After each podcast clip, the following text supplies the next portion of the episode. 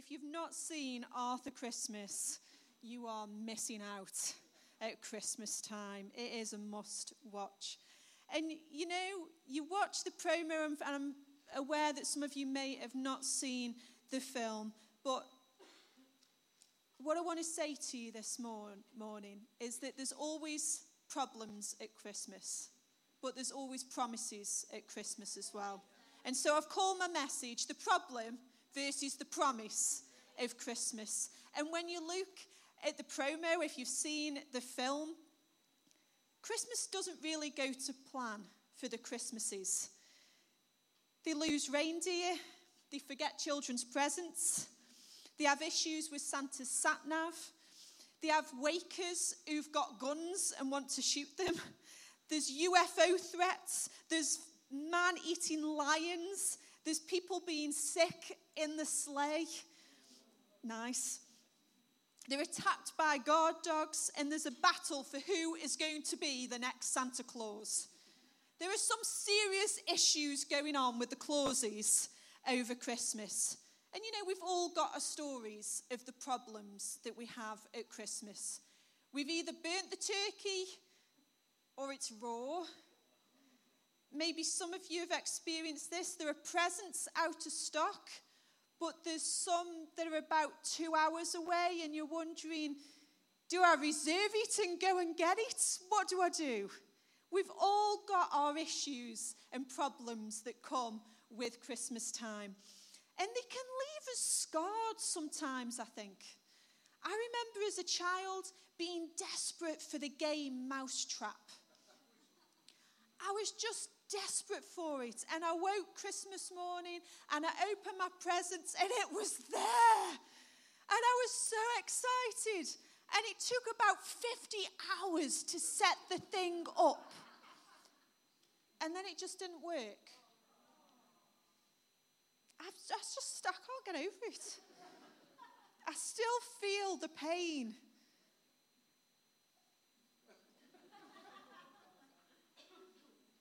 And it was plastic as well.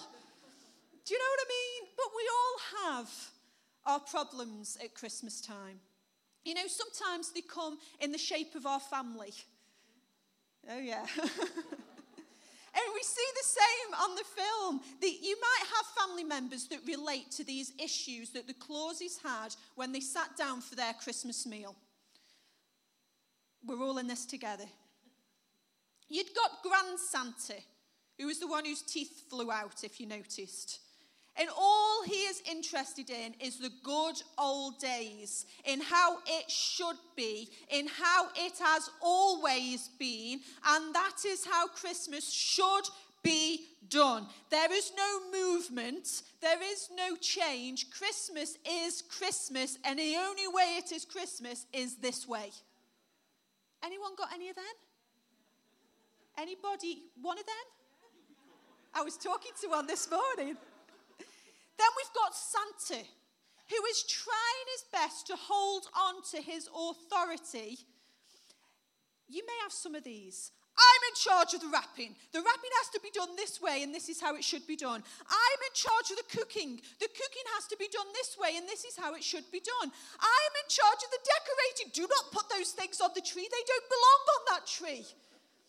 I have got round this decorating of the tree issue with my children, who neither of them are in this morning, by buying them a nice little tree that they can have upstairs that they can put all their tat on. Because I don't want it on my nice tree downstairs. Anyone else? Lovely. I, I feel better I'm not alone. We've got Steve, who is one of Santa's sons. Now, Santa is in the process of handing on the role of Santa to one of his sons. Steve was the one who was in charge of the military operation. We've got people who like the new ways. The new ways are better. Why can't we do it in a new way? Why can't we do it differently? Why can't we bring technology into Christmas? Anybody got any of them? No. Okay, fair enough. Then we've got Arthur who is the hero of the film. And Arthur is full of Christmas spirit. It doesn't matter how it happens, it doesn't matter what goes on, as long as the Christmas spirit, as long as everybody is happy, as long as everybody has got the worst jumper they can find from the shop on, Arthur is happy and he loves it all. Every moment of Christmas is special and perfect. And he isn't interested in the mess of it or the organization of it, but he just loves Christmas. Anybody one of them? You're really looking like it this morning as well. Now, when you put those people together with the same people in a room, it's fine. When you mix them all together, strange things begin to happen. You know, Christmas can be difficult with our families. And I'm not trying to make fun of it. But sometimes we do need to just laugh at ourselves. We do need to just say, do you know what? Does this really matter? What is more important? Is the fact that our family are here and together more important? Can I actually let go of the fact that I would like it this way and actually just love my family this Christmas time? And you know, one of the things that they talk about in the film is something called sleigh fever. And I think a few of us might be suffering from this this morning. Now, sleigh fever is the pressure of Christmas that sends a man or woman mad. Anybody? Anybody hit sleigh fever yet? And Christmas can send us completely mad. It can send us balmy because it's too much pressure. There's too many presents. It's got to be a certain way. I can't organise it all. I can't face Hanley on a Saturday afternoon. Oh my goodness. Only madmen and dogs are up there on a Saturday afternoon. Is that where you were yesterday afternoon, darling? But sleigh fever hits. And sometimes we can just completely lose the joy of Christmas with all the problems that Christmas can sometimes bring for us. And you know, it's not a new thing, it is far from new. Because when we look in the Bible, let's actually just look in the Bible. Luke 2 5 to 7, here we go. And it's talking about Joseph. And it says he went there to register with Mary, who was pledged to be married to him and was expecting a child. While they were there, the time came for the baby to be born, and she gave birth to her firstborn, a son. She wrapped him in cloths and placed him in a manger because there was no guest room available for them. Sounds nice, doesn't it? Sounds like the Christmas story, all lovely. Well, we've got a virgin birth going on, which would mean that a whole society, unless they believed her that she was carrying the Son of God, would be thinking, And so they shunned them. They were no longer wanted in society. Then you find yourself having a baby and they were homeless. It's not going to plan, is it? On top of that, you've got strangers coming and knocking on your door and bringing sheep and bringing gold and frankincense and myrrh. Let's be honest, for those mums in the room, when you've just had a baby, you don't want no one be knocking on your door because you're not looking at your best. And yet, some people who you don't even know come knocking and want to worship your son and bring you presents. The first Christmas was not perfect.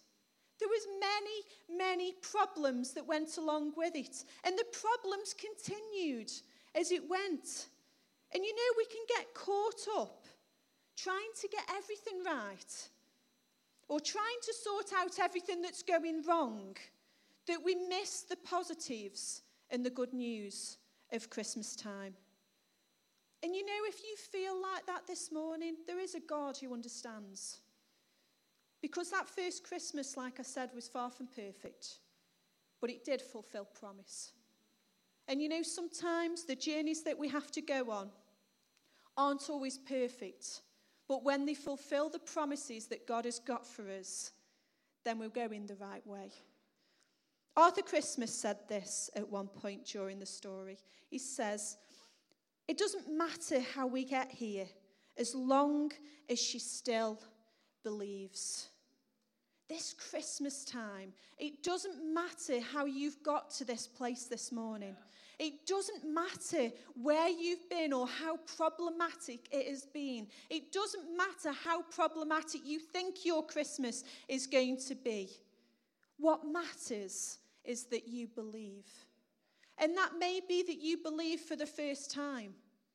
Maybe you've never said, actually, I want to know more about this Jesus.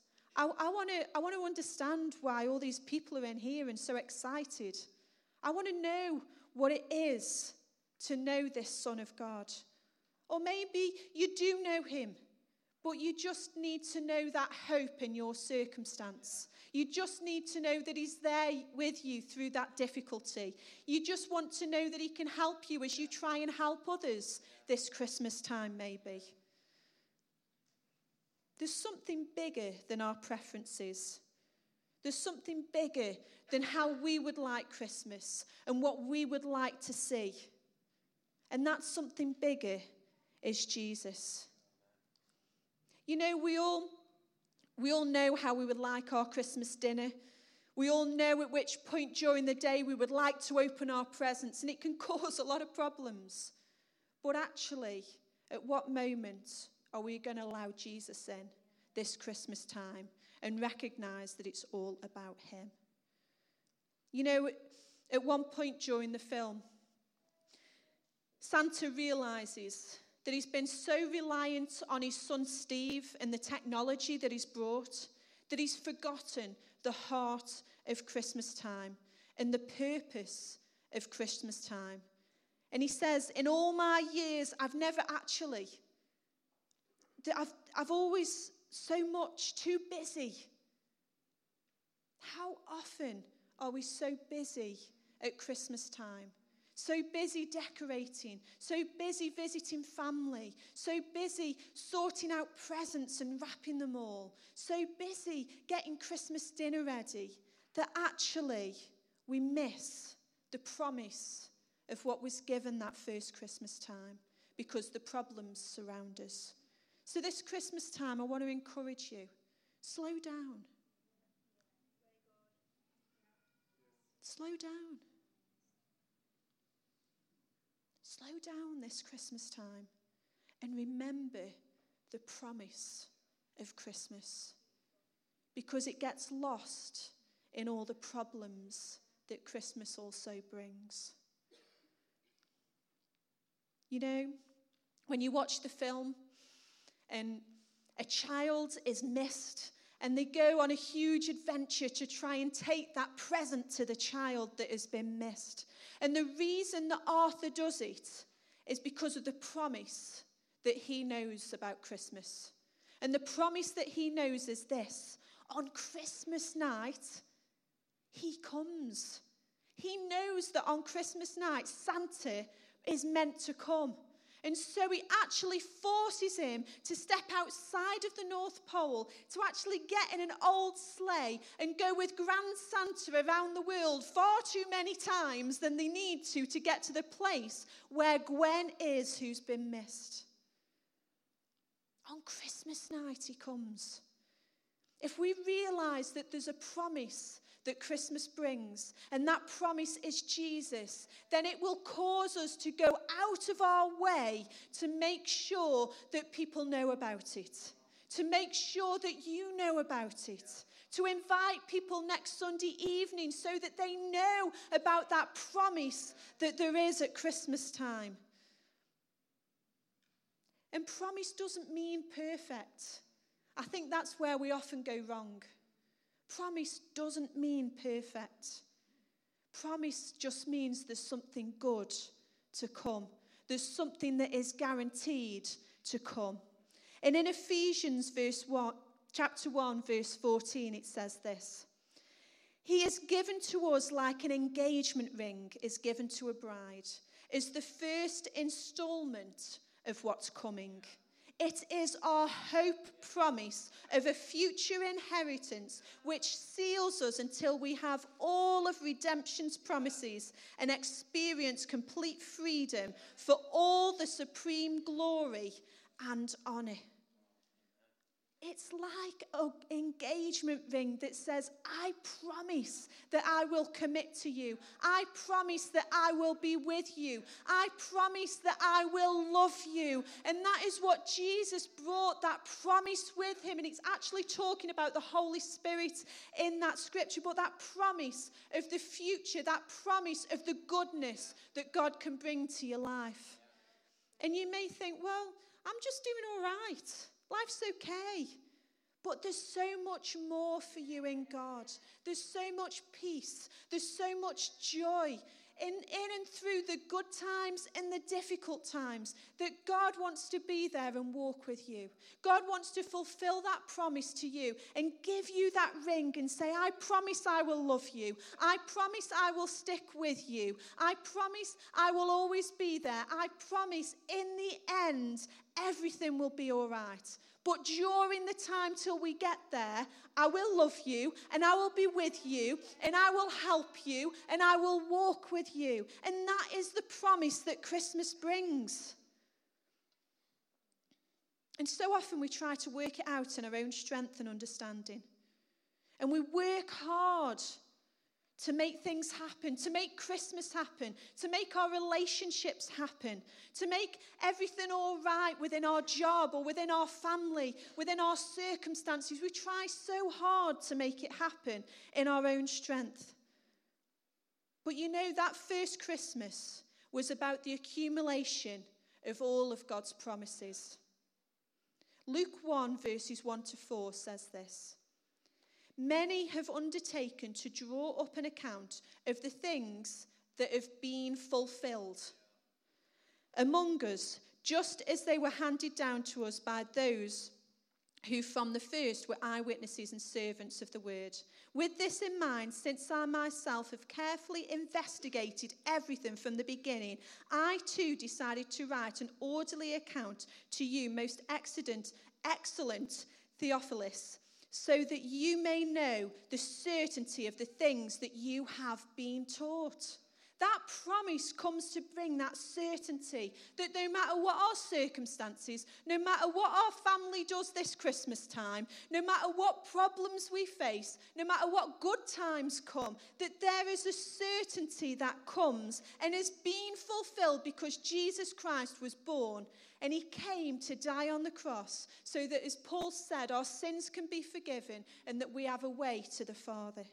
This morning, I want to encourage you that that promise that Christmas brought on that first Christmas is still real today. That Jesus came to provide a way for you to the Father. And he still wants to call you to him. The problem is, we make it all about us. We make Christmas all about us about how we're feeling, about what's going on, about how excited we are, instead of focusing everything upon Jesus. Arthur says this do believe. At the very beginning of the film, as he sits doing his job in the letters department and he replies to every single letter that every single child writes. He writes back to Gwen, who's written to him and said, My friends don't believe in Santa, but I think you're real. And this Christmas, I'd like this bike. And Arthur replies to her in his letter and he says, Do believe in Santa. He's the greatest man alive this Christmas time, I want to say to you do believe in Jesus. He is the greatest man alive who has transformed my life, who has transformed other people's lives. And if you want someone to walk with you and talk with you and love you every day through the good and the bad, he is the only and best man for you this Christmas time. Do believe. And why don't we?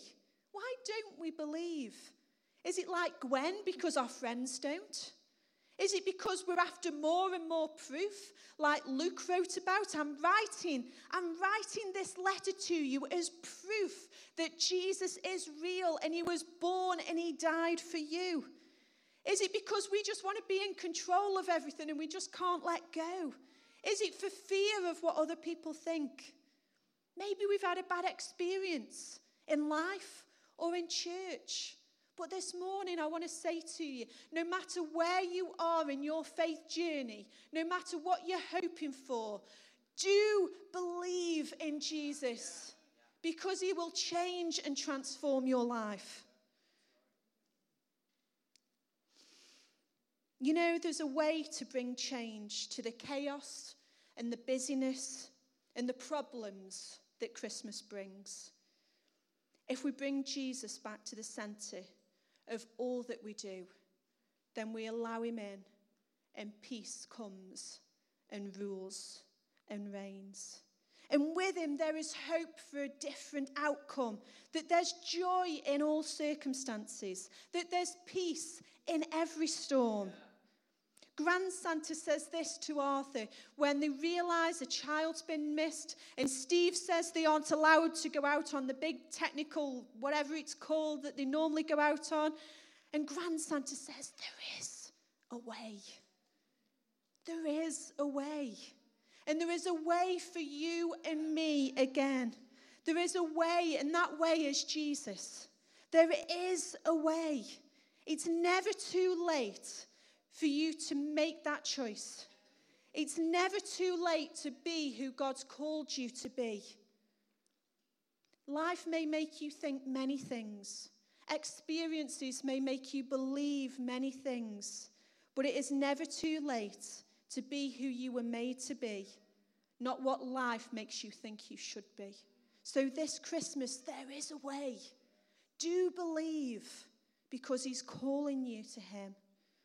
You know, and for years, for years and years, I thought that I wasn't good enough to the point where I punished myself and I hated myself.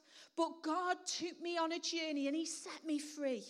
And this morning, I want to encourage you no matter where you find yourself, whether you think, well, I'm just all right, thanks. I don't need this Jesus or whether you're on your knees in desperate longing for some change in your life, that Jesus is the answer.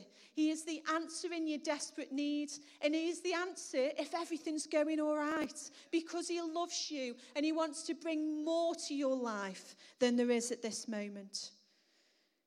Come as you are, come in your own way. You don't have to be a certain way to come to Jesus. The shepherds and the wise men did. The shepherds at one end of the social sphere, the wise men at the other end. You've got the richest and the poorest gathering together to worship the King of Kings and the Lord of Lords. Come as you are, whoever you are, whatever you are, however you feel, come as you are to Jesus because he is the answer. He is the answer if you've never walked with him and met him. He is the answer if you're walking with him and struggling. He is the answer to the problems that Christmas brings and that life brings. If the band would like to come and join me, I just want to conclude with this. At one point, Steve says, while they're sitting around the Christmas table, if we all just gave in to the Christmas spirit, there'd be chaos. But then they suddenly find that as they do give in to the Christmas spirit, and as all the whole family of Clauses end up taking that one present to that one child, that something happens. And they all live happily ever after. So, can I encourage you this morning? The problem doesn't stop the promise, but it creates a journey to the promise. So, how do we find that happiness this Christmas? How do we find Jesus this Christmas? I believe by letting go. I believe by slowing down. But also by making a choice to believe. And you may sit there this morning and say, But my life, have you seen it? The wrappings of my life. Have you seen what I look like? Have you seen the circumstances? You know, this morning, just like when we wrap those presents, it doesn't matter what it's wrapped in, it doesn't matter what you're wrapped in. It doesn't matter if we've gone wrong with the sellotape and the stickings where we try and hold ourselves together. It doesn't matter when you've not really cut the paper quite right. And so you've had to cut another little piece to add in so you can actually wrap it in that little bit of paper because you're too stingy to start cutting again. I actually did that yesterday. It doesn't matter what the wrappings of your life are like. Bryony the elf, who you see helping Arthur, says this There's always time for a bow. And this Christmas time, I believe that Jesus is that bow. And he wants to come as that promise, that promise of all the things that are good that God has for us, to hold us together to beautify us. Because let's be honest, when you make a mess of that wrapping and you stick a bow on it, it just looks good anyway. And Jesus can do that with your life. No matter how messy it is, no matter how difficult it's been, you add Jesus in the mix of it, and suddenly, wow, that is looking good. And Jesus can do that to your life this morning. He wants to make you look good. He wants to beautify you and He wants to come and hold you together. This Christmas, do believe. Do believe. And for those of you who know people who don't believe, let's invite them along. Let's go those extra lengths like Arthur does to bring them in, to make sure that they believe, to make sure that they know.